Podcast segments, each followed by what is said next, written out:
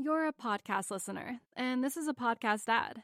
Reach great listeners like yourself with podcast advertising from Libsyn Ads. Choose from hundreds of top podcasts offering host endorsements, or run a reproduced ad like this one across thousands of shows to reach your target audience with Libsyn Ads. Go to libsynads.com now. That's L I B S Y N ads.com. Hi, I'm Raoul Pal, co founder and CEO of Real Vision. Thank you so much for listening to the Real Vision podcast. At Real Vision, we pride ourselves on providing the best in depth expert analysis available to help you understand the complex world of finance, business, and the global economy. If you like what you hear, I hope you'll accept my invitation to try Real Vision Plus for 30 days for just $1. Visit realvisionpodcast.com today and join us as we navigate the financial world together. Cheers. In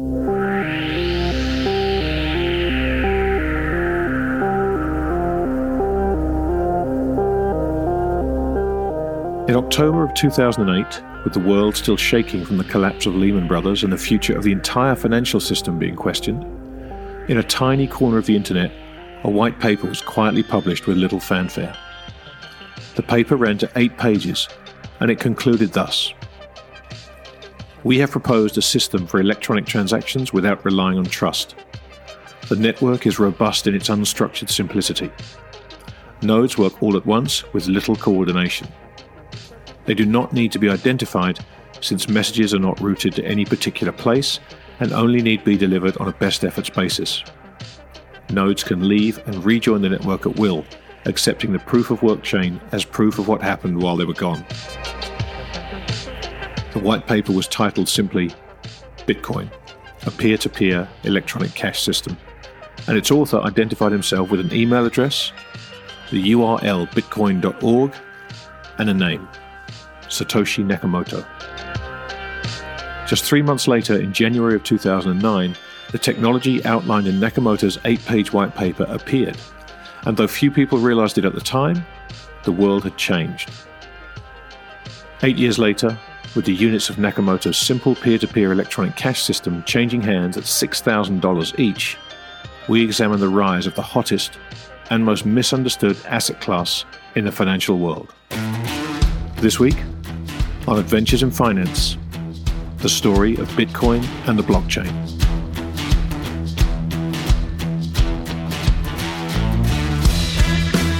Today is the 26th of October 2017, and welcome to episode 38 of Adventures in Finance. Back in the Cayman Island headquarters is my trusty producer, James. James, how are you? Yeah, I'm doing well.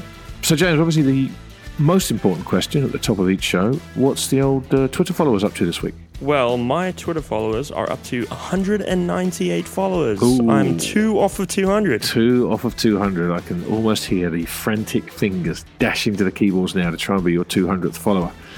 Can you imagine a bigger honour in life? I'm struggling to think of one myself. Yeah, well, I, I think my, my mum might think it's, you know, quite an honour. Well, Right? well, well, possibly, but I would have to say that if you've got 198 followers and one of them isn't your mum, there's deeper issues at work here. I would have thought she would have been number one. What the hell's going on? Have you upset your mum? Uh, I don't know. I haven't spoken to her in a while. Okay, well, Maybe I should make a phone call. yeah, I should. I'll tweet her. I'll tweet her. Why not? There you go. Why not? Now, the next thing we're going to end up doing is trying to push uh, Twitter followers onto James's mum at AIF James's mum. Um, okay, well, look, let's let's move on to the important part of this week's podcast, which is Bitcoin. Now, there's a lot of mystery and confusion surrounding Bitcoin, as well as a complete bifurcation in opinion about both its place in the world and its future. But much of that story I want to save for another day. What I want to do today is tell the story of how Bitcoin and the blockchain emerged, examine the legend of Satoshi Nakamoto, the mysterious inventor of Bitcoin, and try and get a little sense for what the immediate future might hold. We begin the story with Trace Mayer, host of the Bitcoin Knowledge podcast and one of the very first Bitcoin evangelists. And he takes us back to the beginning. And by the beginning, I mean the very beginning. So a lot of people think that Bitcoin just came out of nothing, uh, but the tradition is actually very, very long. I mean, we had the first coining of gold thousands of years ago. We had double entry bookkeeping in the 1300s. We had the polymaths. You know, these are the universal geniuses, the people who have IQs of 180 plus. You know, Isaac Newton, Nicholas Copernicus, Johann van Goethe. All of these are immense monetary scientists. Uh, for example, Nicholas Copernicus, before he wrote the treatise on heliocentric theory, he wrote a treatise on uh, money and interest rates. Uh, Isaac Newton developed the gold standard because there was a crash with the Bank of England in 1696. Emanuel Swedenborg, the father of anatomy, the you know the the father of neuroscience, as Princeton calls him, who uh, precursed the idea of things like the neuron and and a phenomenal anatomist. He was actually master of the mines up in Sweden, and he took three years out of his scientific life to consult and help get that country back on track after they had inflationary problems. Uh, and then you have people like Johann van Goethe who wrote Faust, considered the greatest work in German literature. He you know, in Faust Part 2, his magnum opus, published a year before he died, he lays out all the negative consequences that come to a society when they debase the money.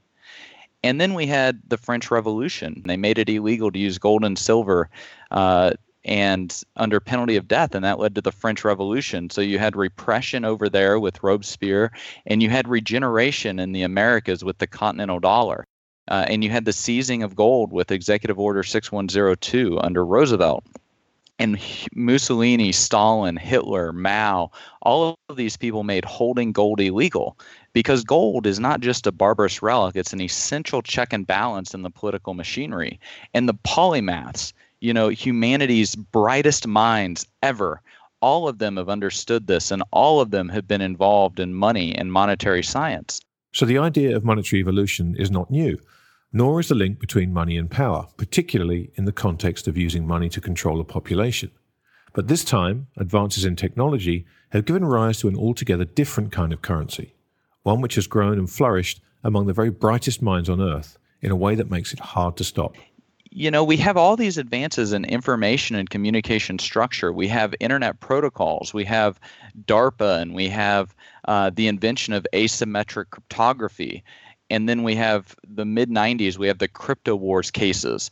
And you know i'm actually in high school but people like dr adam back who's cited in both the tor white paper and the bitcoin white paper he's out there leading the charge and they take cases to the united states supreme court because under the munitions act it was illegal to export cryptography.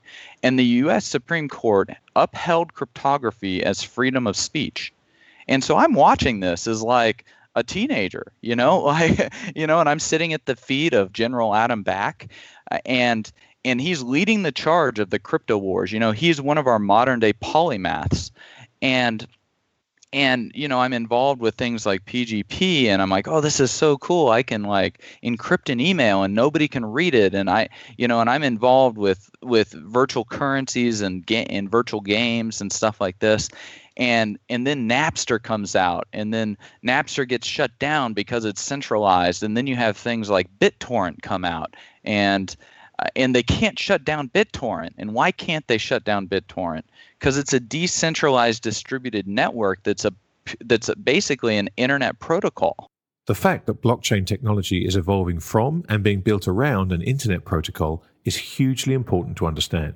And so, this whole time that the internet is being built, it's the protocol guys, you know, that are really building it at the base layers, things like TCP/IP, HTTP, SMTP, VoIP.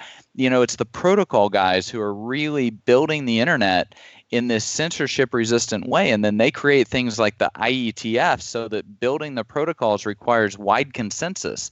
And that way, not there are not any particular choke points on the internet and it, and it keeps it so that you have this free flow of information at a technical level and then you know i'm just going along i'm i'm learning about money and gold and i'm writing a paper for for law school about gold. And all of a sudden on the you know I, I graduate from law school and i have about two years.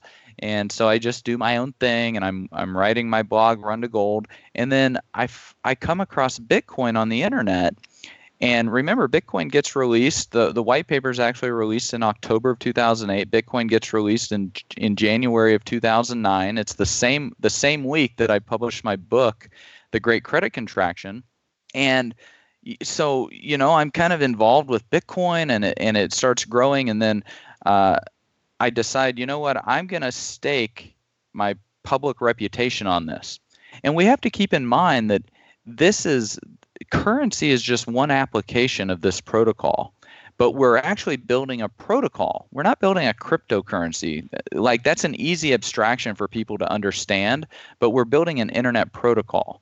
And this protocol is going to enable us to establish trust in a completely new way on the in society and it's going to enable us to transfer value over a communications channel in fact that's what it's doing now and and it's pretty much in my opinion, it's pretty much unstoppable now. It has seven network effects all taking place at the same time. They exponentially and, and quadratically reinforce each other. I mean, eBay only had one network effect with buyers and sellers, and then they added a second with PayPal, and they became indomitable. And so once a once a once an internet protocol gets entrenched, things like SMTP for email, you can have stuff that's way better than than the SMTP protocol but everybody still uses it 30 years after the fact, even though it's far inferior because of all the network effects. And so this this network effect of transferring value over a communications channel, which Bitcoin is, it now has these seven network effects. It's pretty much indomitable. It's the only blockchain that has liquidity, security, and scalability. And and so these next eight years, 16 years of Bitcoin, we're going to see a phenomenal tsunami or sea change, a complete inversion of our current environment. Uh, because we're going to have to rebuild everything in society using these new tools that the polymaths have gifted to us. But what are these gifts, these seven network effects, which, according to Trace, make Bitcoin's position unassailable? So when I look at Bitcoin, I look I, I look at how it's growing, and I've divided it up into seven main network effects that are all taking root at the same time.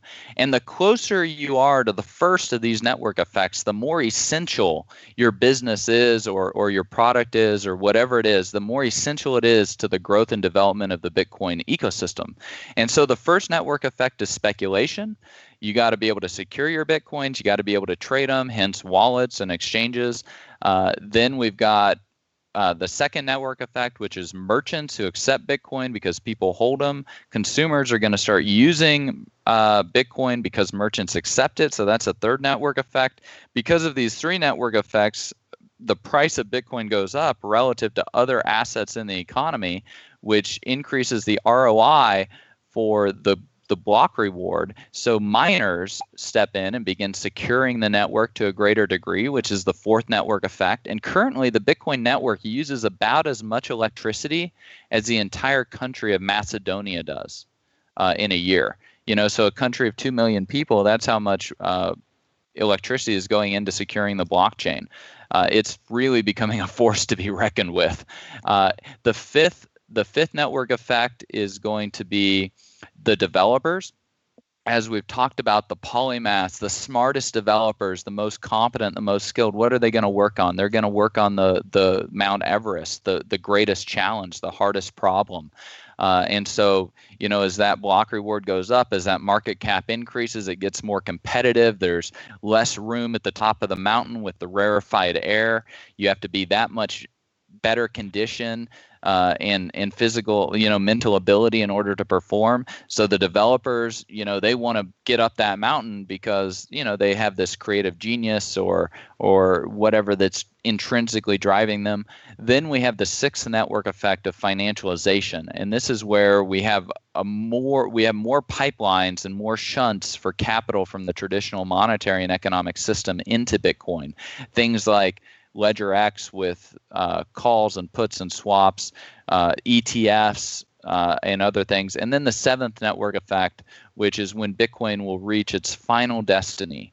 Uh, it will become the world reserve settlement currency in addition to uh, so many other applications for establishing trust. And so those are the seven network effects all taking root at the same time. And if it is to actually reach that world reserve settlement currency status, I mean, millions of dollars per Bitcoin in price is definitely not outside the realm of, of potentiality.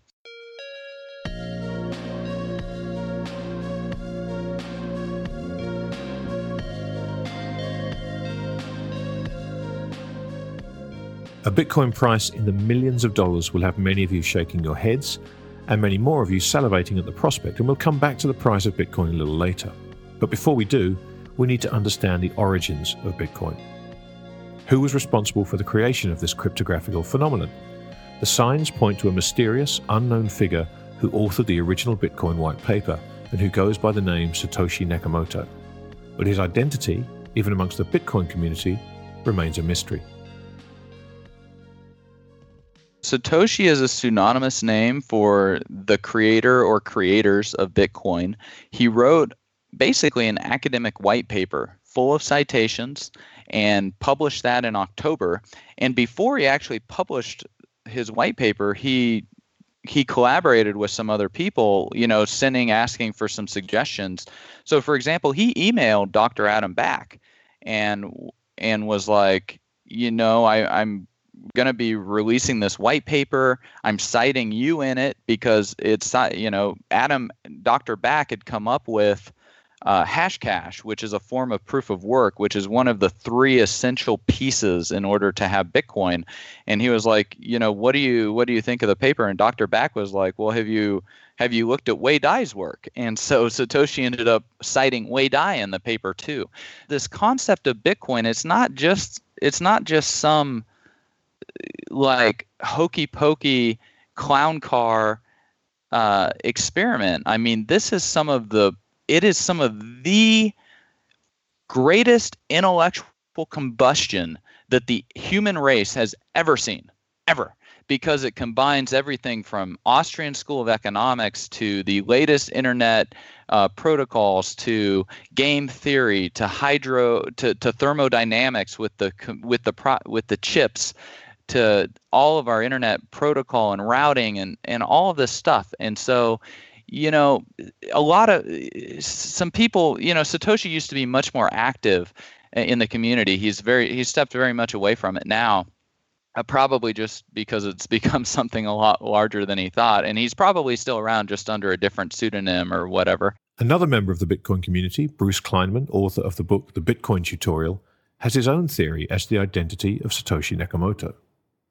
So, as most of us are aware, um, the origin story of Bitcoin borders on the mythical.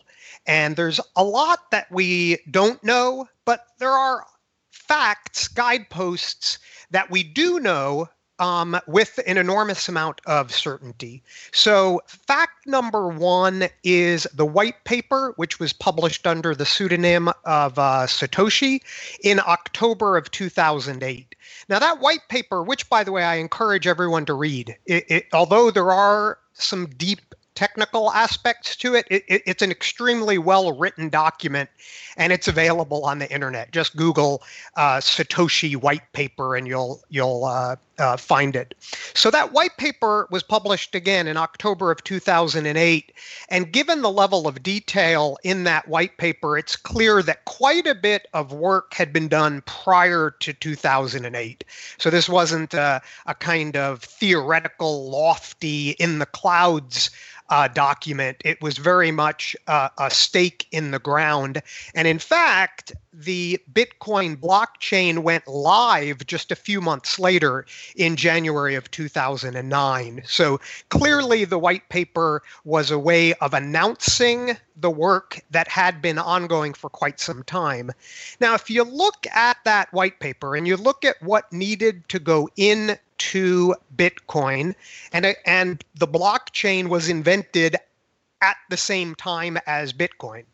Um, I'll break it down into kind of four uh, uh, key facets. Number one is the cryptography that uh, secures the blockchain so that we can uh, transact um, anonymously in some cases, but transact across the blockchain with uh, counterparties that we don't necessarily trust, and yet those transactions are very secure. Then there's moving up a step conceptually, there's the cybersecurity of the blockchain itself. How is it that we have um, uh, tens of billions of dollars wrapped up in the Bitcoin blockchain? And to date, that blockchain itself has not been hacked. That's pretty amazing. Some of the exchanges have been hacked, and unfortunately, some people have had their wallets hacked. But the blockchain that underpins Bitcoin has never been hacked, which is, uh, again, pretty amazing, especially when uh, it seems that every month we hear about some uh, uh um, corporation or agency being hacked. The third element is the software architecture, and that is how the transactions fit into the blocks, how the blocks fit into the blockchain, and how all these pieces are assembled. Fourth is the network architecture, which is how do machines across the Bitcoin network speak with each other? How do wallets talk to full nodes? How do full nodes talk to mining nodes? And how does all all of that get tied together. So again, we've got cryptography, cybersecurity, software architecture, and network architecture. Now, if you look at those four elements, those are four distinct disciplines, and they tend to be somewhat siloed. So it's unusual, for example, that you would find someone who was gifted in the art of cryptography and also was gifted in the art of network architecture. That's not to say that such an individual doesn't exist, but it's pretty unusual. So the likelihood of any one individual spanning all four of those um, silos, I, I, put it at, at zero. So um, I can't tell you if it was three people or four people or five people, but I think it's extremely safe to assume that um, the number is somewhere in there three, four, five people. There's a fifth element that I haven't yet mentioned, and that is once you've assembled the blockchain technology, once you've built Bitcoin and you've got it up and running, let's just imagine for a moment that that was three individuals those three individuals would have been very, very close to all of that machinery for quite some time. And that puts you in a position where it's difficult for you to think of all of the ways that the machinery might be broken.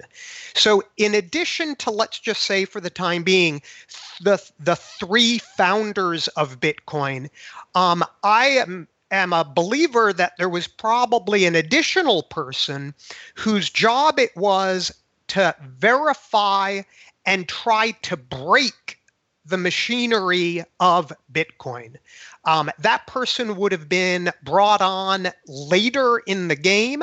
They would have been told very little about how the blockchain works, and their specific role would be to to exercise and attempt to break the work of the other three individuals. So, in my mind, the the uh, uh, uh, pseudonym of Satoshi was very likely four separate people. But whether Satoshi is a lone, shadowy figure or a team of polymaths working together to build something extraordinary, the results are such that, whether we realize it or not, the world has likely been changed forever by the arrival of Bitcoin and the blockchain and the intellectual capacity of its architects is truly astounding.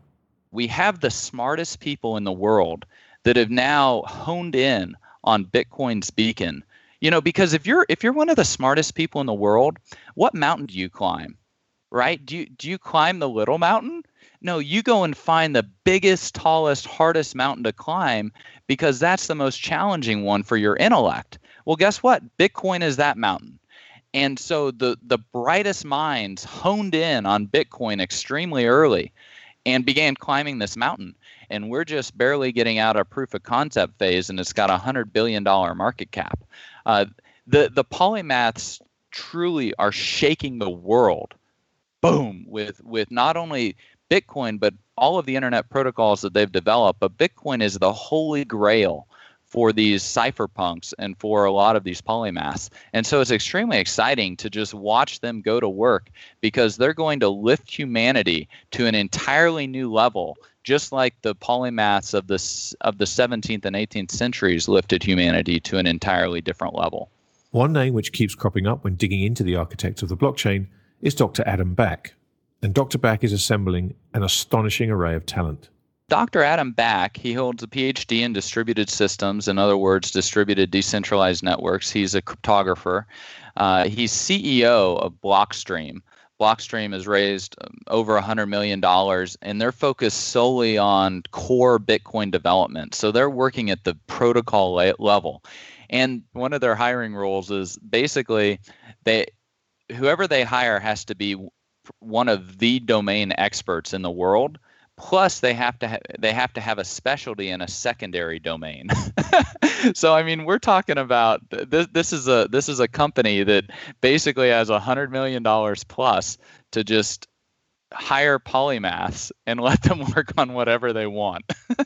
And they're working on bitcoin. And so for some people uh, blockstream is very much uh, their antithesis because you know if you're on the court the last thing you want to do is is be playing against Michael Jordan and Scottie Pippen, who also have a, a blank check, and so that's really what we're uh, what we're seeing. And Dr. Back is is is the lead coach of the Chicago Bulls of the '90s, and of course he encounters opposition from people who want to make Bitcoin in their own image or whatever, uh, but you know they're they're really you know when when we're dealing with when we're dealing with Bitcoin, another another fascinating aspect of this is that it's a free open source software project.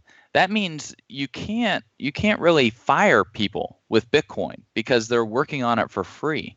And Mises in his book Human Action, he has an entire chapter on the creative genius. You know, most people what drives their human action is their desire to make profit or uh, you know they have to work in order to provide for their family or whatever but then you get the creative geniuses. And the creative genius is kind of a whole subsection of labor or human action that is the result solely of people who find the work itself intrinsically fulfilling. And so they do the work solely because of the joy they get from doing the work.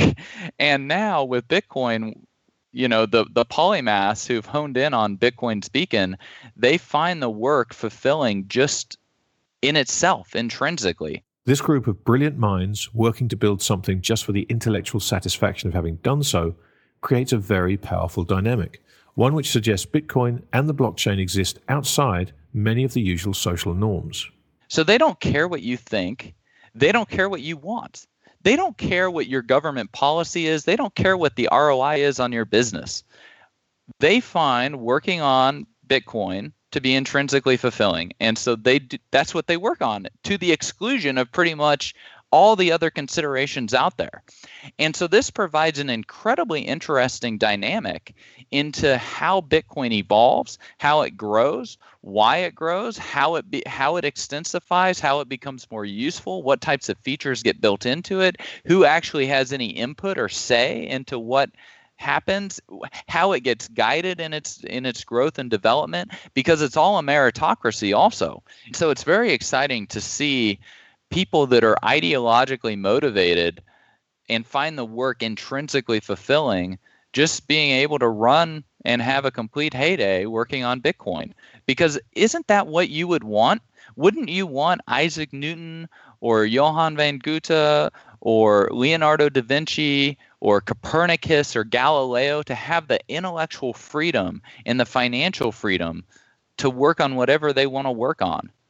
You know and and they'll build whatever you know they're they're gonna they're gonna build some really really cool things. That's where this this great fight of humanity really the stuff of movies where the world is rethinking what money is. It's taking place on the battlefield of internet protocols right now. And guess what? The main protocol the dominant one it's bitcoin. So that's where the fight is taking place. This band of polymath geniuses creating cool things have given us bitcoin and the blockchain technology which underpins it. But what exactly is a Bitcoin and how does it differ from the blockchain? Here's Bruce Kleinman. we tend to associate and somewhat conflate Bitcoin and the blockchain when indeed they are two very different things. So, blockchain technology, which to be clear was invented by this same group of people at about the same time that we all learned about Bitcoin, blockchain technology underpins the Bitcoin cryptocurrency. It underpins other cryptocurrencies. And indeed, applications are being built today that don't have anything to do with cryptocurrencies using blockchain technology. Blockchain technology, in, a nutshell, is a kind of database, it's a distributed database. Um, it's an unusual database, not only in the sense that it's distributed amongst thousands of computers around the world, it's also an unusual database in that there is no central controlling agent. Um, there are many databases that are are uh, uh, distributed for the sake of redundancy and reliability, but at the end of the day, there's always a controlling um, body or a controlling facility that's in charge of the database. And that's not the case with the blockchain. Um, these thousands of computers, which all have their own copy of the blockchain, collaborate using the protocol, using the rules that are cast in stone um, for the particular blockchain in order to maintain this database while none of the thousand computers are the, the number one computer. There, there is no such thing as a computer that controls the Bitcoin blockchain. Um, in other words, these thousand computers are peers as opposed to a hierarchy. Um, that's unusual. It, it, and, and really one of the great innovations of blockchain technology. Bitcoin is an application that runs on top of blockchain technology. And now we're seeing other applications. For example, we're starting to see exploration into um, uh, running something like the NASDAQ stock market rather than using a centralized computing system, using a distributed computing system built on top of blockchain technology.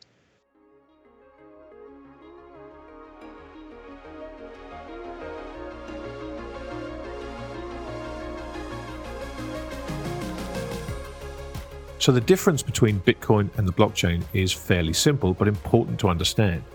However, the single most visible representation of the Bitcoin phenomenon to most people, and the facet of all this technology upon which most people focus, often without understanding anything about the underlying technology, is one thing, and one thing only the price.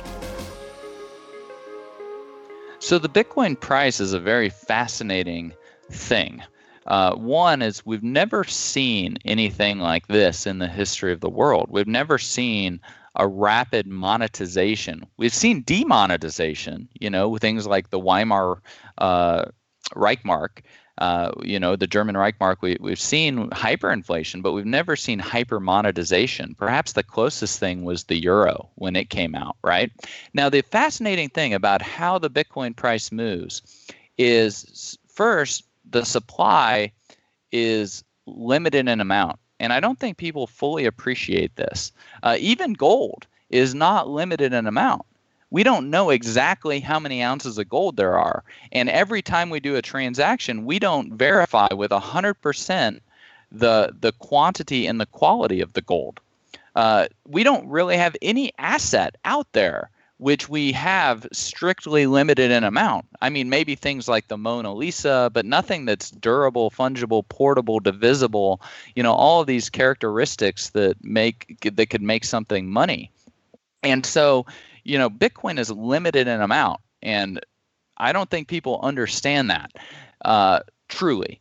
Then you know, in, in our supply demand equation, we've only got two variables. We've got speculative demand and we've got transactional demand.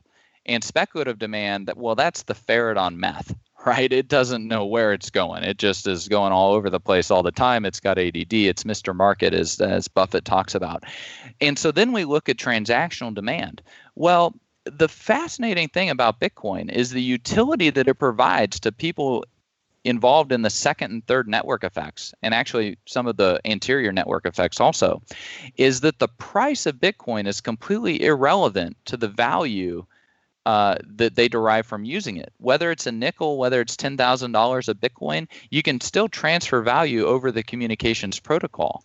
So the price elasticity of demand at the edges for these transactional demand use cases, which is the velocity of Bitcoin, that is, I mean, it doesn't really matter what that what that pricing is, and so that that adds some incredibly uh, unusual pricing and economic theory components to Bitcoin in terms of figuring out where its price is and where its price is going to go. And so we, we've got that. Then we've got the speculative demand use case, and that's where somebody just wants to buy it in order for it to be worth more later. Well, Bitcoin, it has the lowest cost of pretty much any asset out there. You can you can store a hundred million dollars and you don't pay any storage fees and then you're only subject to exchange rate risk. In fact, you have less risk holding Bitcoin itself than you have holding gold. Because even a gold coin in your hand, it has to be centralized at a place in space and time. You know, when we're when we're doing weighted average costs of capital, when we're trying to figure out, you know, all of our advanced financial management, what is the first principle? What is the base premise that we're gonna we're gonna start from and reason from? What is the risk-free rate? What is the risk-free asset? And for the most part, people say, oh, it's the dollar. Well, guess what? The dollar is subject to being confiscated, seized. It's uh, it's subject to inflation. It's got it, has who knows what the emission schedule is. We have no idea how many dollars there are going to be in five years. We don't even know how many dollars there are right now. And so, you know, there are so many forms of risk that are attached to the United States dollar. And also, it's not limited in amount, but it is extensible. You know, but gold, it's limited in amount, but it's not extensible. But Bitcoin is both limited in amount and extensible. So the reasons for Bitcoin's value are actually quite clear. But what is its place in a world of precious metals and competing currencies, most of which are unbacked by anything but the promises of feckless governments? Well, potentially, its place is a lot closer to the center of the monetary world than many perhaps expect.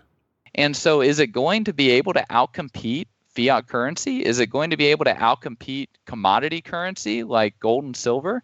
Uh, that's what the market's showing. You know, you look at the chart of Bitcoin and it is outcompeting these other forms rapidly. And you know, people want to say, "Oh, you know," they bring up the bubble argument. Well, guess what? Bitcoin is an equity-based monetary system, just like gold is. And so you can have expansions and contractions in the price, but you can your your Bitcoin, like gold, can never become worthless. You know, Bitcoin has never become worthless. Will it become worthless in the future? I suppose there may be some probability or possibility that that could happen, but it's getting highly, highly unlikely. And every day that goes by that it doesn't is another day that it's been around, right? And so, with Bitcoin never being able to become worthless, like gold, then it's just a matter of you know how much capital is going to get allocated into it. And right now we've got 200 trillion dollars worth of capital in gold, cash, bonds and stocks. You know, you want to talk about a bubble. Well, the bubble is the fiat currency bubble. You know, from quantitative easing and, and legal tender laws and all of these things.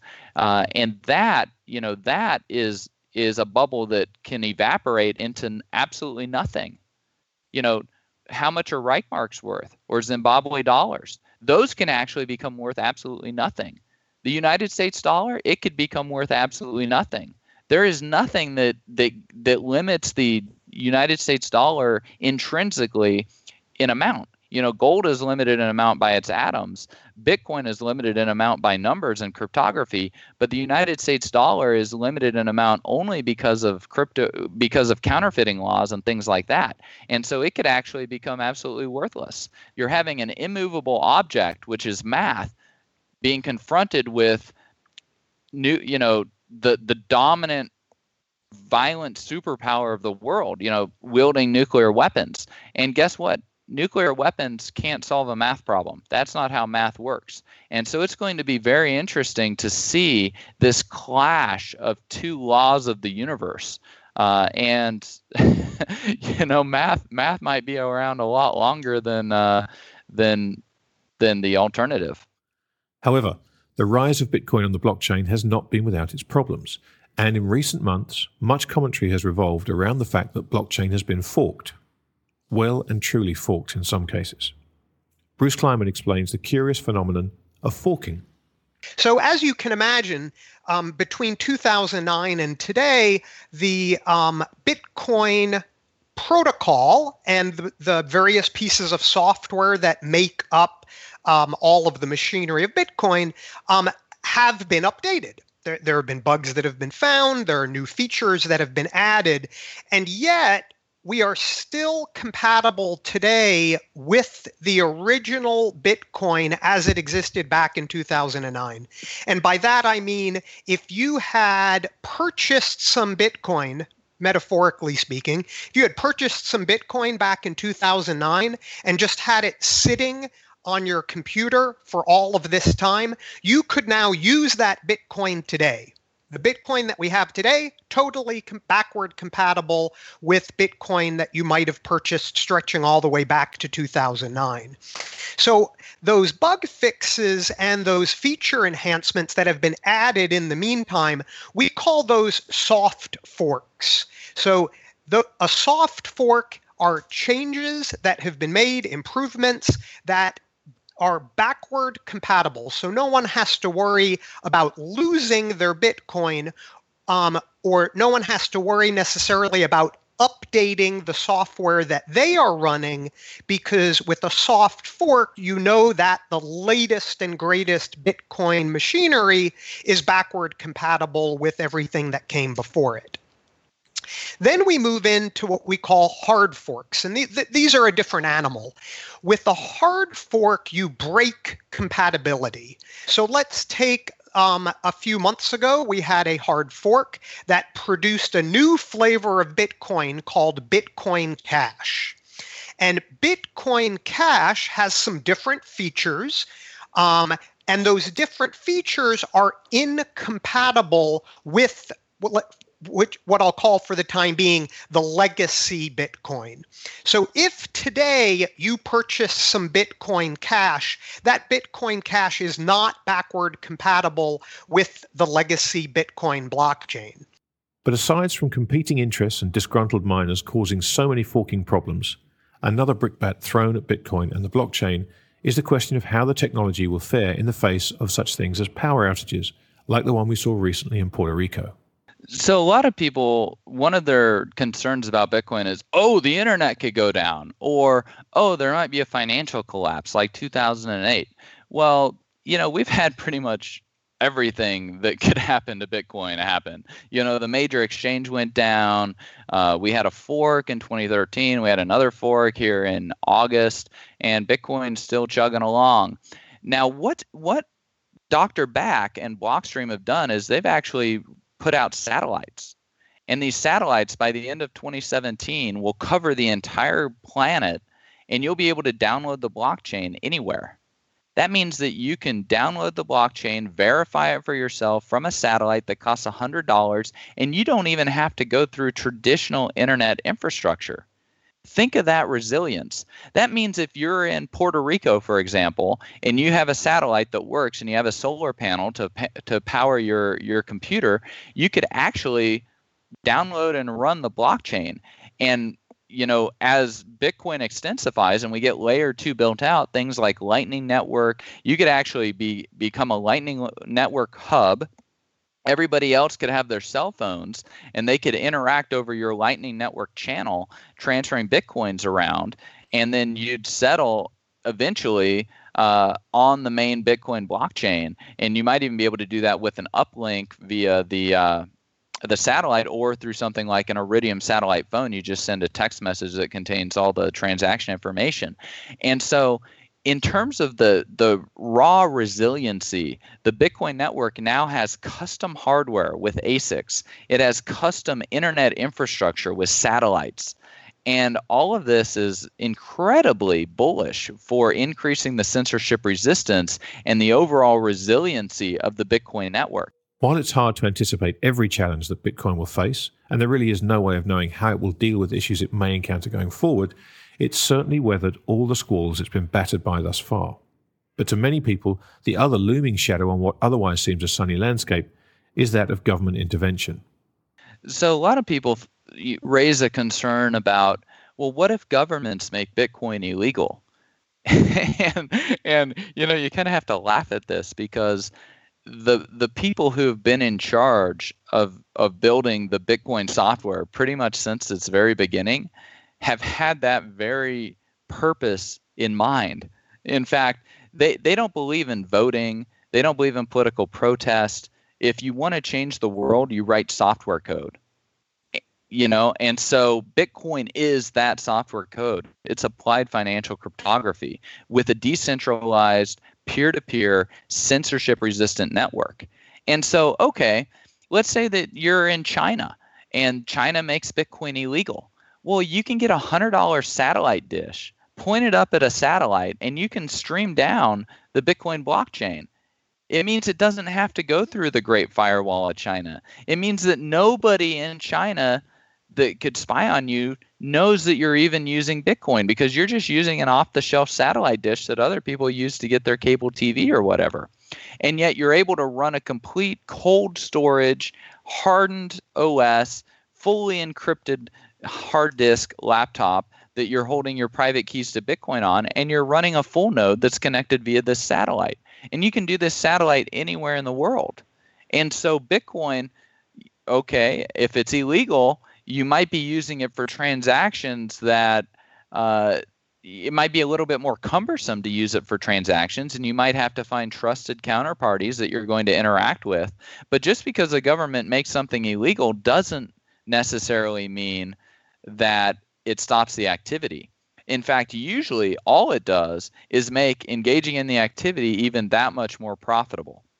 And so places like Venezuela, Argentina, uh, Zimbabwe. Bitcoins trade for about $10,000 each in Zimbabwe because of all the currency controls and the hyperinflation and all of this garbage. And people want them so bad there, and it's hard to get them in and out of there. So you have to pay these large premiums. And Bitcoin is a very large cash market. So are so are all of these cryptocurrencies. And now with things like homomorphic encryption, zero knowledge.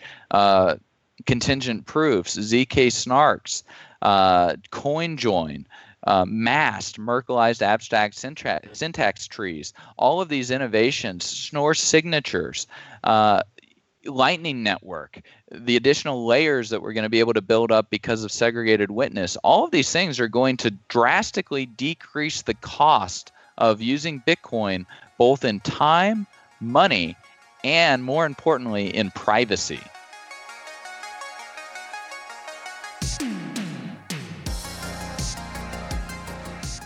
Now, whilst I could wax lyrical for hours about ZK snarks, masts, and Merkleized abstract syntax trees, to say nothing of Schnorr's signatures, it's segregated witness which is perhaps most important to define in the context of this story. Here's Bruce Kleiman again.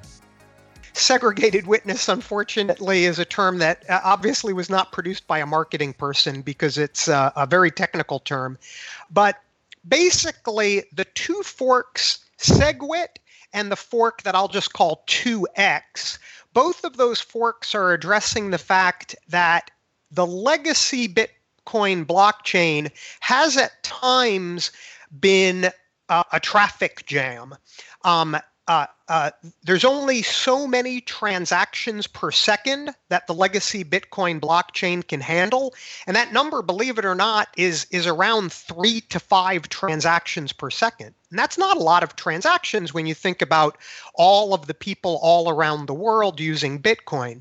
And so when you get people generating more than that small number of transactions per second, you build a backlog. And that backlog can get fairly large to the point that it might take hours, if not days, for a new transaction to be etched into the blockchain itself. So both SegWit and 2x are new approaches that allow the Bitcoin blockchain to handle more than that small number of, of, of three to five transactions per second. The big difference for all of us to comprehend is that SegWit is a soft fork. And again, the SegWit soft fork is backward compatible with all of the Bitcoin transactions that came before it whereas the 2x enhancement is a hard fork, meaning that after that fork takes place, there will be two separate blockchains. There'll be the legacy blockchain, and then there'll be the 2x blockchain. And if you transact on the 2x blockchain, those transactions will not be compatible with those on the legacy blockchain. So I think we all agree that adding capacity to the Bitcoin blockchain, in other words, um, allowing the Bitcoin blockchain to handle more activity per second, more activity per hour, that's a great thing. No arguments there. How we go about doing that, though, has some ramifications. So um, the SegWit enhancement, which is a very elegant um, enhancement to the Bitcoin protocol and does allow it to handle more transactions per second, that is again a soft fork. And that soft fork does not create a new blockchain, nor does it create any new Bitcoin.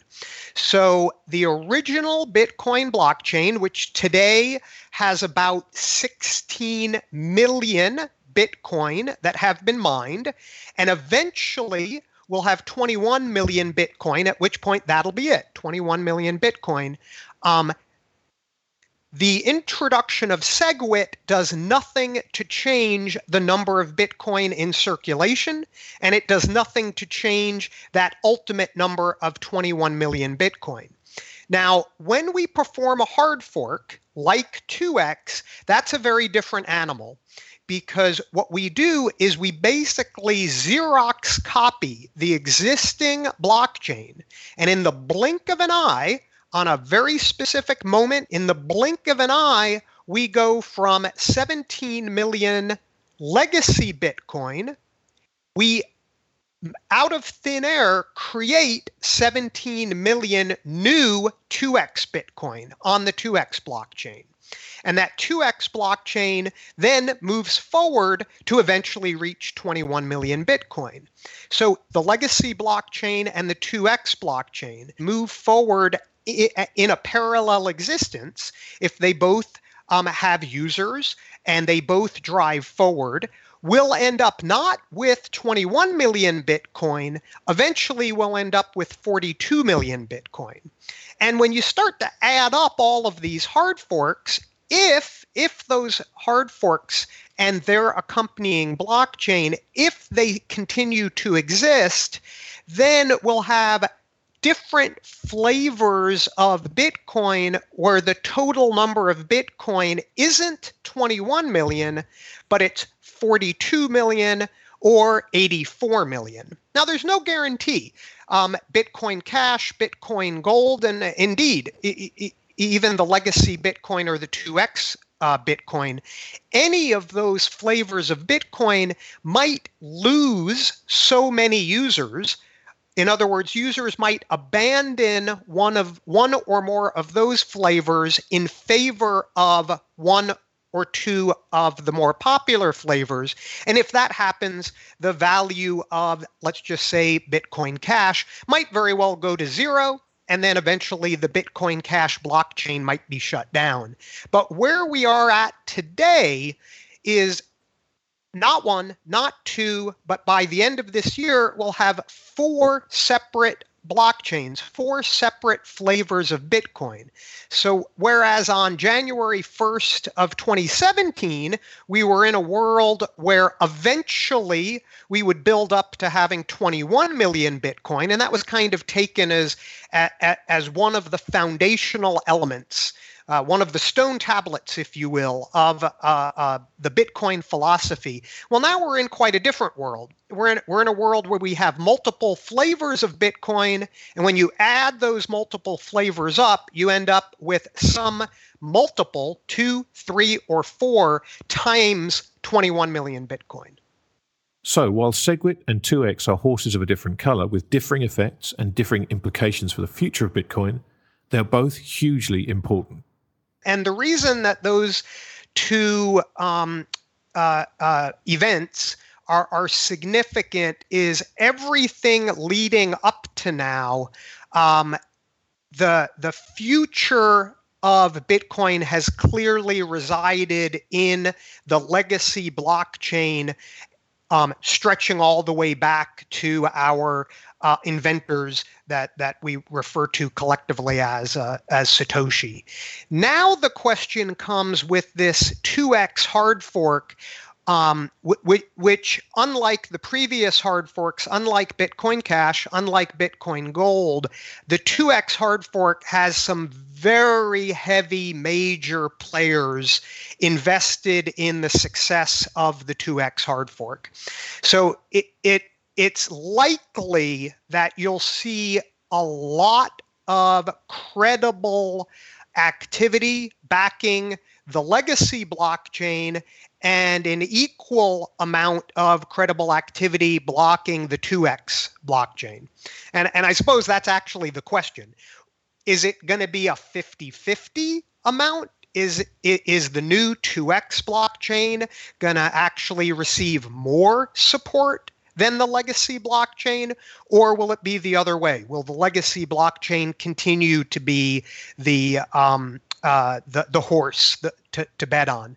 And th- this isn't idle conversation because if you believe very strongly in uh, the, the, the new 2x protocol, and on a forward going basis, you purchase 2x Bitcoin as opposed to legacy Bitcoin, in a sense, you're making a bet that the 2x blockchain is going to continue to exist. And indeed, what you would like to have happen if, if just you can imagine someone who puts all of their money into the 2x Bitcoin. Well, that that individual would like to see the 2x blockchain actually take over and become the number one lead blockchain because under that scenario, that person's 2x Bitcoin will go up in value. On the other hand, if that uh, uh, person invests entirely in 2x Bitcoin, and the legacy blockchain continues to be the major blockchain, then that individual may be disappointed because that 2x Bitcoin will undoubtedly go down in value if fewer people back the 2x blockchain. So when we talk about the future of Bitcoin, this is the first time in the history of Bitcoin that we've had this kind of unknown, this kind of big question mark hanging over um, uh, Bitcoin in in the sense that if you if you make the wrong selection, if if you blindly continue to hold legacy Bitcoin and completely ignore the 2x Bitcoin, you could find yourself a year from now with Bitcoin worth much less than um, uh, than it is today. Uh, and of course, the, the opposite is true. If you bet big on 2x, you could find yourself sorely disappointed. And nobody, but nobody knows what the outcome will be. So we, we've not had this kind of uncertainty. Sure, we, nobody has had a crystal ball that says, uh, what the price of Bitcoin will be in a year. Uh, we've never had that. But this uncertainty over um, two credible flavors of Bitcoin and the possibility that one of those two flavors could, in the extreme, go away that that's a, a, giant kind of question mark that we've never had hanging over our heads. So hopefully by the end of the year we'll have some clarity. Um, if I had to guess, I would guess that directionally we'll have a pretty good idea by the end of 2017, but that's not to say that it'll be resolved. The chances of achieving complete clarity around the future of Bitcoin, at least in anything longer than the short term, are remote. And another reason for this is the incredible proliferation of ICOs, initial coin offerings. This particular phenomenon is attracting all kinds of attention, much of it undesirable. So the SEC issued some guidance about ICOs or initial coin offerings. What we're finding is that, you know, in the Wild West, and that's where we're at, Bitcoin is kind of like New York for building out this new place called Cypherspace.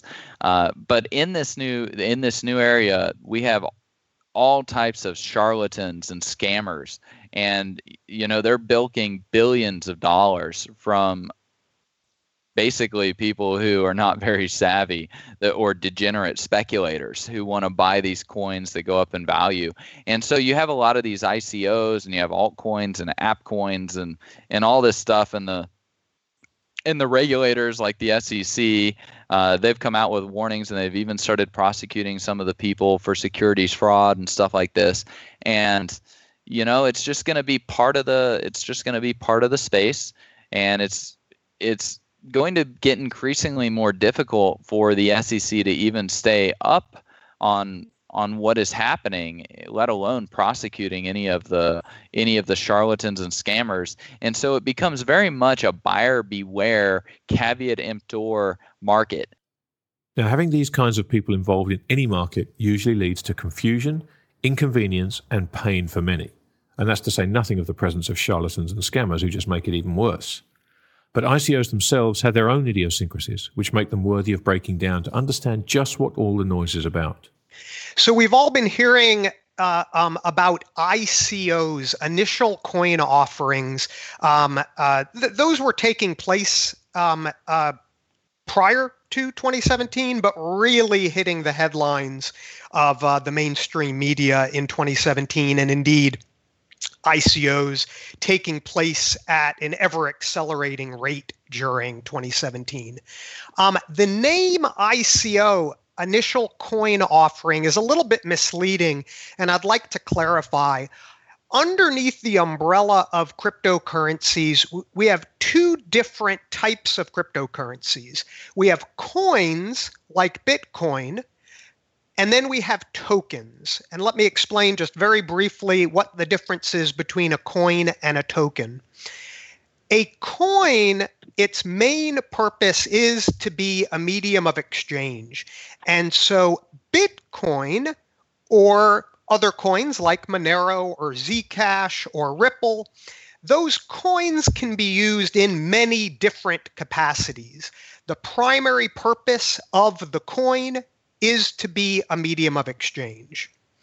Now, when we talk about ICOs, as a rule, there are exceptions, but as a rule, we're talking not about coins, as I just defined, but we're talking about tokens. And a token is an application specific cryptocurrency. In other words, there's only one place that you can spend that token, and you can spend that token for the service offered by the agent or company that produced that particular uh, token. So, just to make up an example, we might have um, a uh, service that provides, uh, let's say, storage. There are a few uh, companies that are providing a Dropbox like functionality. And rather than than raising money through venture capitalists, those um, uh, those companies raised money through ICOs, through initial coin offerings, and that money funded the development of these Dropbox alternatives. Now, if you want to use one of these Dropbox alternatives, you must pay for the service in the token, the token issued by that particular company. As I mentioned, there's five or six different companies that are providing uh, this type of service. They each have their own token, and those tokens are good at exactly one place. They're good at the company who issued the token and then developed that particular flavor of service. So that's how ICO coin and token offerings are differentiated. But once they're issued, what happens to them? Simply put, in many cases, they are merely a means to an end. And the charlatans and the scammers, guess what? They're probably going to convert it into Bitcoin and hold it in their own private keys uh, because you know, a lot of these altcoins and app coins and all of this stuff, even though we have a lot of financial innovation that's happening, the ROI on them is just not there, especially not in terms of Bitcoin. And so, really, in my opinion, all those things are good for is to acquire more Bitcoin. And in a lot of cases, it doesn't justify the risk of moving out of your Bitcoin into any of these ICOs or anything like that. Uh, and the regulators are going to be too slow to catch up on any of it, anyways. So you you just have to take personal responsibility and protect yourself.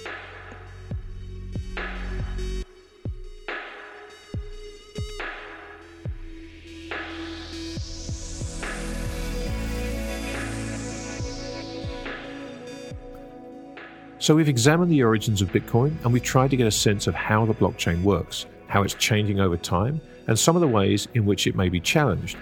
But what does the future hold for this revolutionary technology? Understandably, perhaps, Trace Mayer is extremely upbeat, and a lot of the reason for that takes us right back to segregated witness and the unexpected market reaction to a fork which had caused so much angst a priori. What's the crystal ball say for the future of Bitcoin, at least in the near to intermediate future, you know, the next six months to maybe two or three years? And I think it's extremely, extremely bright. And so when people look at Bitcoin, there's there are actually two completely different elements.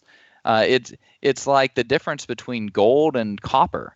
Uh, because when you change a consensus rule in these protocols, you get a completely different asset. And so, pre segregated witness and post segregated witness Bitcoin are completely different elements, just like gold and copper are completely different. And what we saw is after Bitcoin, after segregated witness got activated, that's when the Bitcoin price really started to rally in a big way. Uh, and that happened August 1st. And also, what we're seeing is we're seeing a lot of these forks, things like uh, Bcash, Bitcoin Gold, uh, SegWit 2x. Uh, we're we're also seeing airdrops, things like Stellar, Byteball, uh, um, Bitcore, and so if you have bitcoins and you have the technical competence, then you can claim these airdrops in a very safe, secure way and that can further juice your returns. For example, in 2017, the airdrops excluding Bitcoin Gold and Bitcoin 2X and SegWit 2x have amounted to about $1,000 per Bitcoin. So almost 20% of the price of a, of a Bitcoin currently. And uh, a lot of these airdrops, you could have received them a lot sooner where, where the price was lower. So if you'd rolled them into Bitcoin at the current price, it would actually be about half a Bitcoin per Bitcoin in 2017 in terms of these airdrops, or I like to call them dividends. So, you know, figuring out how to be technically competent enough to claim these airdrops. Uh, because I think they're going to increasingly happen. I think they're going to be more and more of these airdrops happen on a regular basis. And so that's going to put even greater uncertainty into trying to price Bitcoin, arbitrage, uh, the futures markets, all of these things. Uh, you know some people are going to have the knowledge and some people won't there will be asymmetric knowledge and so there's going to be plenty of opportunities for very nimble easy to move technically competent people to just make tons of money uh, from these airdrops and these forks and stuff like that and then also i think that we're going to see just a complete wall of institutional money move into the bitcoin space uh, and when you think about it, there is just not a lot of tradable or saleable Bitcoin.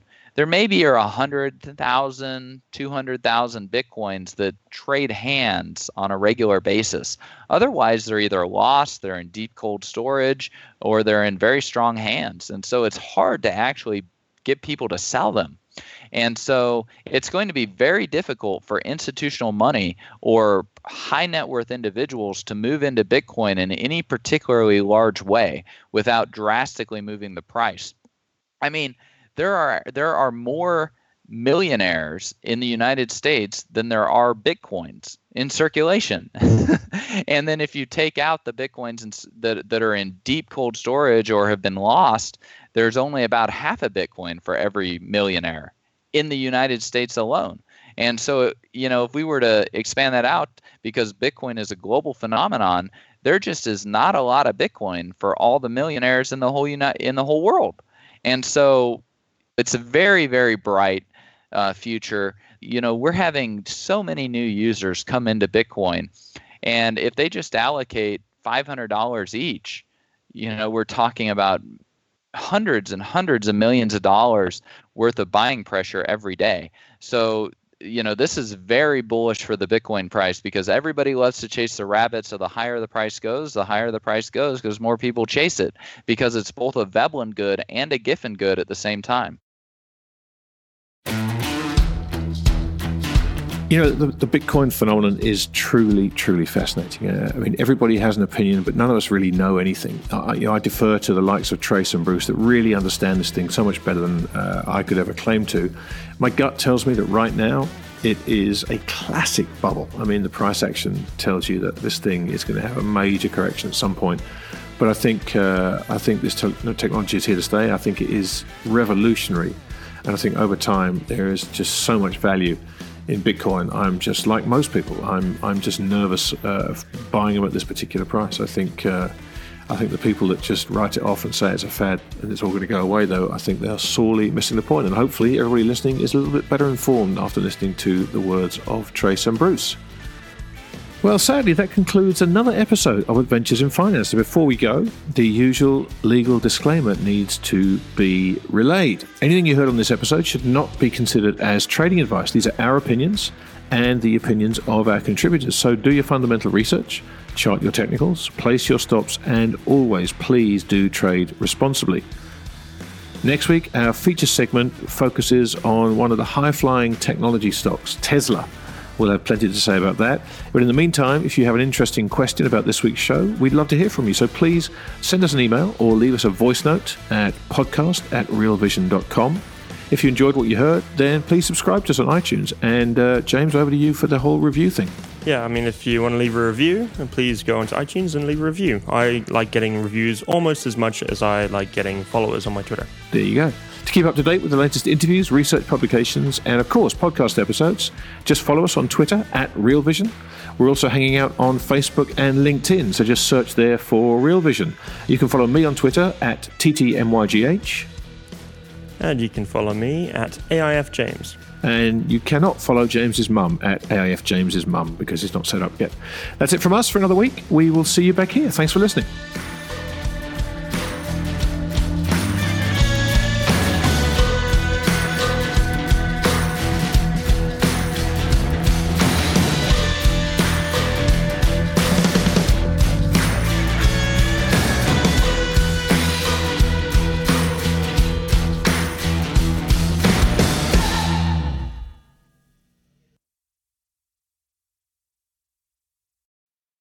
Podcast listener, and this is a podcast ad. Reach great listeners like yourself with podcast advertising from Libsyn Ads. Choose from hundreds of top podcasts offering host endorsements, or run a reproduced ad like this one across thousands of shows to reach your target audience with Libsyn Ads. Go to libsynads.com now. That's L I B S Y N ads.com.